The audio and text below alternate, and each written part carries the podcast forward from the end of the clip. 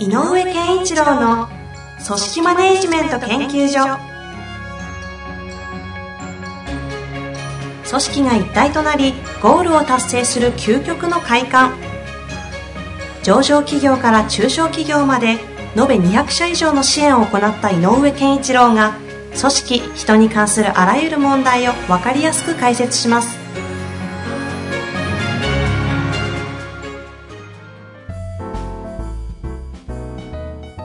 こんにちは、遠藤和樹です。井上健一郎の組織マネジメント研究所。井上さん、本日もよろしくお願いいたします。よろしくお願いします。さあ、暑いですが。はい。暑いですね。暑いですね。今日も質問来ておりますので、ご紹介したいと思います。えーこの方、経営者の方ですね。はい二業、二代目の社長さんです。はい。複数事業に発展させていく場合に、はいミッション、ビジョンが一度抽象度が上がるかと思います。はい。そのような時の注意点、視点があれば教えてください。はい。ということですね。あのー、えっと、これは、あのー、抽象度が上がる。これは当然ですよね。で、やっぱり、や、事業はそれぞれ違うので、えー例えば、衣食住で言えば、えー、衣と食と住でビジネス展開するときに、例えば、あの、大きな意味で、えーと、それをくくったビジョン、ミッションっていうのがあるとすれば、はいそれは抽象度が上がるのは当然。はい。で、あの、食における、えー、と自分たちのミッションはっていうと、食に特化したミッションみたいなのが出る。うん私たちはこういうことをやるよ、みたいなのが出るので、具体的になっていくということが正しいんだけど、はい。あの、そもそも一個だけあるのは、えっ、と、これはまあ理想、なんていうのかな、理想論というか、えー、理屈の上でって捉えられると嫌なんだけど、はい。あるべき姿とは言わないが、うんえっ、と、こうだったらいいと思うなということを言うと、はい。えっ、と、ミッション、ビジョンが本来ある。そのミッション、ビジョンに従うと、うんうん。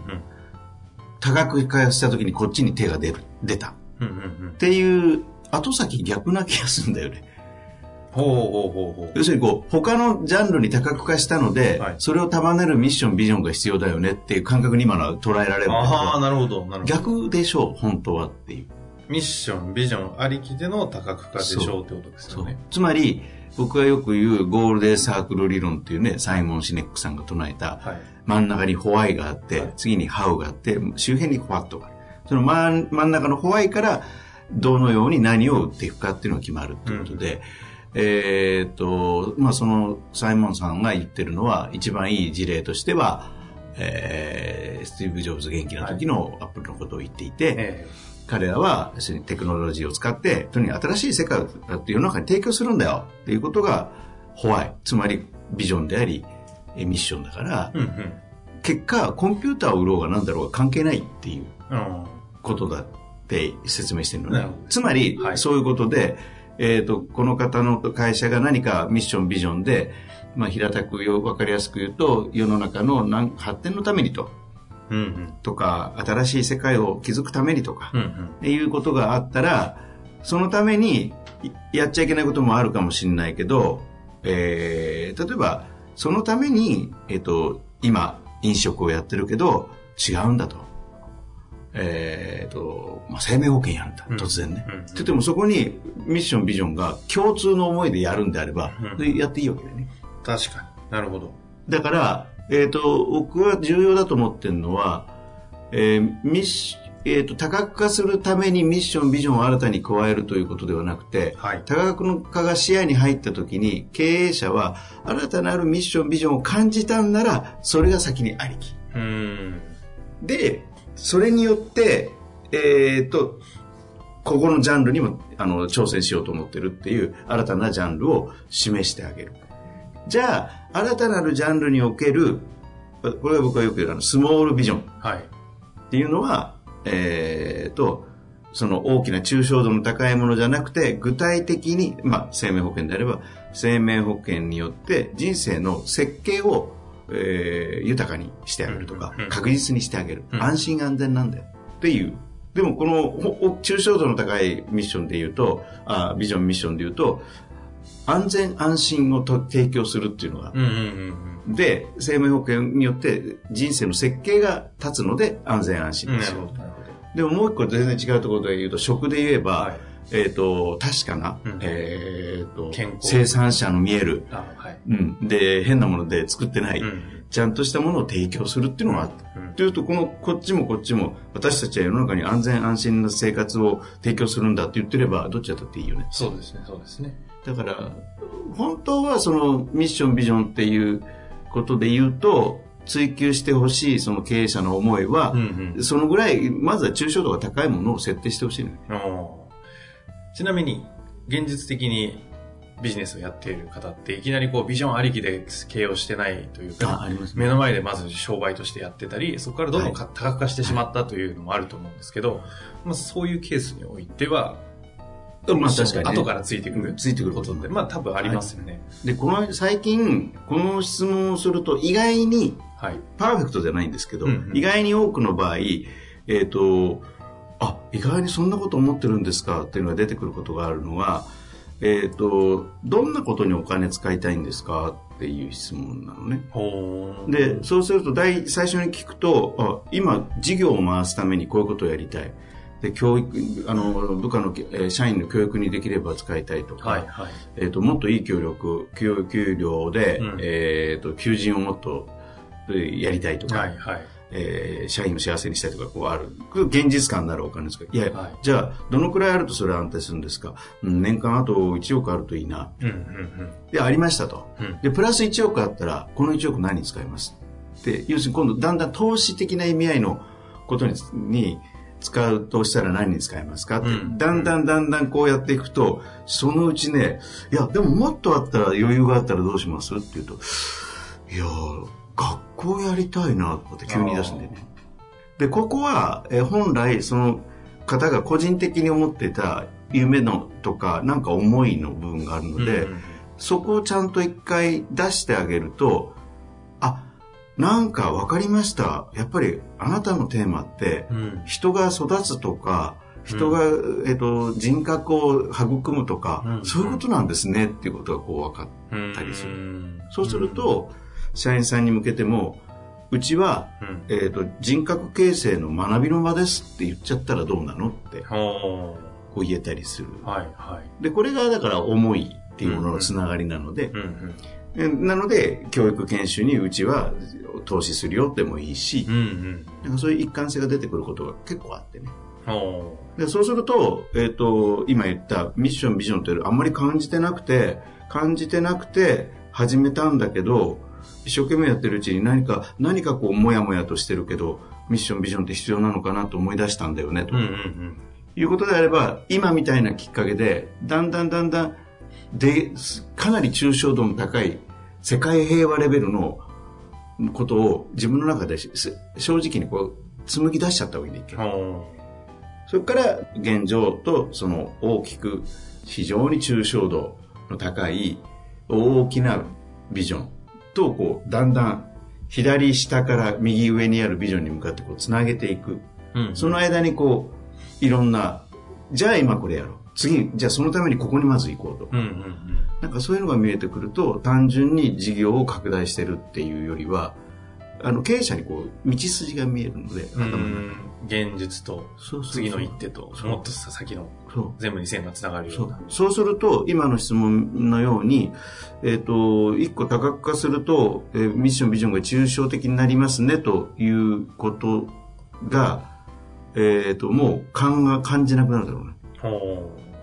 すべてが繋がってるみたいなそう感覚なんですかね。、人は理解してないかもしれないけど、はい本人の中には、ここへ行くんだよっていうのが見えてるから、うん抽象度があること大いに結構って思えると思う。なるほど。まあそういう意味で言うと、抽象度が上がる上での注意点とか視点があれば教えてくださいという質問においては、まあ、えっ、と、まずは上がっちゃって構いません。うんうんというよりむしろ上げましょう。はい、はい。で、で、さらにもっとどんどん、もっと抽象度の高い、3つか4つ抽象度レベルで作っとけばいいんじゃない？感覚的に世界平和具合まで行くようなレベルでの抽象度まで全然上げちゃっていいと。あのーやっぱり、貧困をなくすとかね、うん。でもいいし、うん。やっぱり松下幸之助さんなんかね、やっぱり、えっ、と、水道哲学って言って、要するにこう、我々の使命は、安く生活が豊かになるためのものを、水道を出した、ひねった水が出るように安くみんなに安価に提供することで、えー豊かな生活をしてもらい、えーっていうことを言った。これって、聞いてると具体的なようで、うん実は大きなテーマは、えー日本の生活を変えるっていう大きなテーマなので、うん、なるほど。ある意味貧困をなくすのに近いぐらい、抽象度は実は高い。うーん。まあ、そしたらインフラ事業したっていいわけですし。そう。ある種何でもありですもそうんね。。だから多分あの人は塾とか私塾だけど、あ資材を投げ打って、あ、なるほど。ね、今水産成形塾成形塾成形塾作ったりもしてるということがあるんじゃないかな。はだから本人にとっては多分ね、全て一貫してんだと思あ。なるほどですね。そういう意味で言うと、じゃあ複数事業をやっていく上では、う。だからやりたくなってる根本的な思いがあるでしょっていう。ああ、っていうところまでこの方は来てるんでしょうみたいなところでもあるわけ。そう。だただ、それを統一した抽象度の高いものは、どうぞどうぞお作りください。はいはい。で、あんまり注意しなくて自分の中のあるものを、そこに言葉としてまず出してみちゃったなるほど。いいですよ。そのテクニカルな話ではないですもんね。ミッションとかビジョン。そう。変な話、勘違いなぐらい、行き過ぎた勘違いの世界ですからね。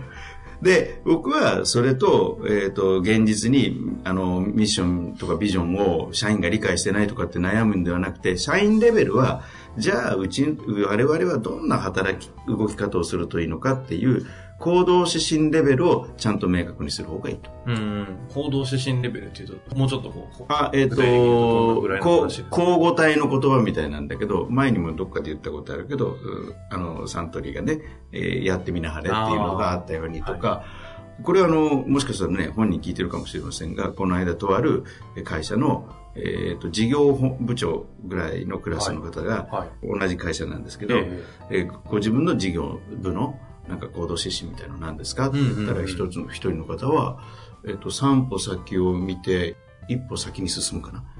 三歩先を見て一歩先へ進進む。むって言ったと思う。で、もう一人の方はリスペクトっていう言葉を出したね。こういうのってなんとなくわかりやすいじゃない、うんうんこう。うんこういうこと。なるほど。うんちなみに井上さんのえ？行動指針ってある 僕の行動指針は昔からね、一個あるのは、だから先を読む、へえ、うん先を読む。うんというのはずーっとあったこと。うんそれともう一個最近はちょっと加えたんだけどね。ほうほうん。う。それは、あの、披露はまた次回ですか いや大丈夫です。はい。あの、どっちかっていうと、こう、えっ、と、先を読むとか、あの、昔の僕のスタイルは、若干こうね、こう、えっ、と、眺める時間を自分の中で大切にしてたのね、物事を。観察するみたいな。そうそう、事象が起きたら、はい。それをちょっと冷静に見てみる時間とか。ちょっと、あの、慌てないで見るとうんか、うん。で、読み、読むということが好きだったので、あの、だったんだけど、今は感じたものをちょっとその瞬間にパンと逆に言って開いて、表に出してみるっていうことを少し今やっていて、だから、あの、オープン、オープンマインドっていうのはちょっと最近の私のもう一個の、行動指針行動指針ですなるほど。つまりこう、まず私は何を思ってるかをうん。バンと出すっていうことは、非常に重要なポイントになってきているなっていうのは、うん。でもう今のお話で、あの、ビジョンとかを会社として持っている場合、それを社員さんに向けるんであれば、ある程度具体的な行動指針ぐらいまで落とした方がいいっていう話でしたけど、要は井上さん的にも、今今回個人の話ですが、は井上さんなりにご自身の多分ビジョンとかがあった上で、その行動指針っていうのを見直したみたいなことなんですか？あえっ、と、なんとなく、えっ、と、自分の立ち位置が少し変わってきたなって感覚を持ってるのかな。うーん、そんな変えていいもんなんですね。あ全然いいですよ、全然。じゃあ会社も変えていいってことなんですか？はいただし、僕のミッションは一個に向かってるので。うーん。これちょっとここは今日はちょっとあれですけど。井 上ワールドの話になってしまいましたね。そうそうそうはいミッション、ビジョンもあって、はいあ、そうか、そういうことだって言った時に、まあ、今のことが、やっぱりオープンマインドって自分がまず開くっていうことがすごく重要だなっていうのが思い始めた。だかなるほど。ら加わったって感じ。あ、新しい要素として。へ昔はだから、先を読めってずーっと自分に言い聞え。かせ。っていうようなものを会社として、ちなみに行動指針って、うん変な質問ですけど、どのくらいの量とか、なんかどんなイメージなんですか？僕思うんだけど、あのー電通の鬼の10足とかあって、はいああいうのは劇文としては面白いから10個ぐらいあっていいんだけど、うんうん行動指針ってね、もう3つ以上覚えられないんじゃない確かに、10個もあったらね、もう暗記して終わっちゃいますよね。そうそう頑張って。うん。だからなんか、一つなんとか、一つなんとか、一つなんとか、三つ雑オールぐらいの感じで、私たちの大切にする三つとか、なんかそのぐらい、三つぐらいなんじゃないかなと実は。うん。なるほど。で逆に言うと三つぐらいに集約して作った方がいい。うん。そういう意味で言うと、その、最後にあの、行動指針を作る上での注意点とか、視点があれば教えてくださいっていうところだとどんな感じなんですか、えっ、と、要するに、どんな仕事のし仕方をしてほしいか、この会社は何が大切か、えっ、と、積極性だとか、自発性だとか、えーみんなとの連携だとか、うん仲良くやろうよとか、何でもいいんだけどね。だからそこにすごく大切にしていることを表す、えー場面が浮かぶような言葉とか、うん。うん。うん。さっき言ってたような、その、テーマ性。うん。三つ先を見読んあ三つ、えー三歩先を読んで一つ、一歩進むか。一歩進むっていうのは、なんか、抽象度の高い言葉だけど、でも、さっきと僕が言ったみたいに先を読む、考えようよっていうこと、でも進もうよ。見てないで。うんうんこれ素晴らしい、僕は作品の言うなと思ってて。でまあだから、リスペクトもそうだし、非常にいいと思うのね。はいでこういう感じ。なるほど。うん。だから、注意点としては、えっ、と、グローバルとか、うんよくある、そういう、なんていうのかな、えっ、と、現場における問いかけになってないといけないっていうかな。ああ。ねえねえねえねえねえねえって、これ大切にしてるって言える言葉。なるほど。うん。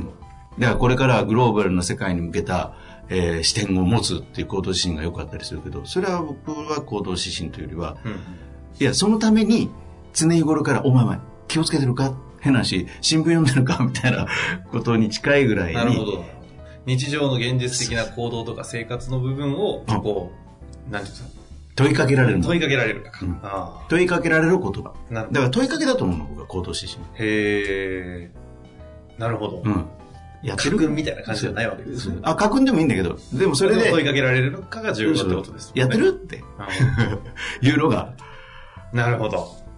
前回に続き、今回またビジョンということなんですが、あのビジョン、ミッション、はいそして行動指針という流れがどういうふうに会社として大事にしていかなきゃいけないのかというところは、まあ、2回にわたってやって結構見えてきたんじゃないかなと思いますのでね、ぜひ活かしていただきたいなとぜひぜひ。思います。はい。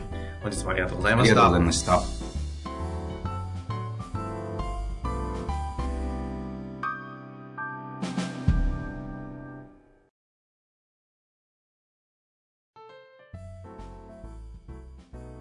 本日の番組はいかがでしたか？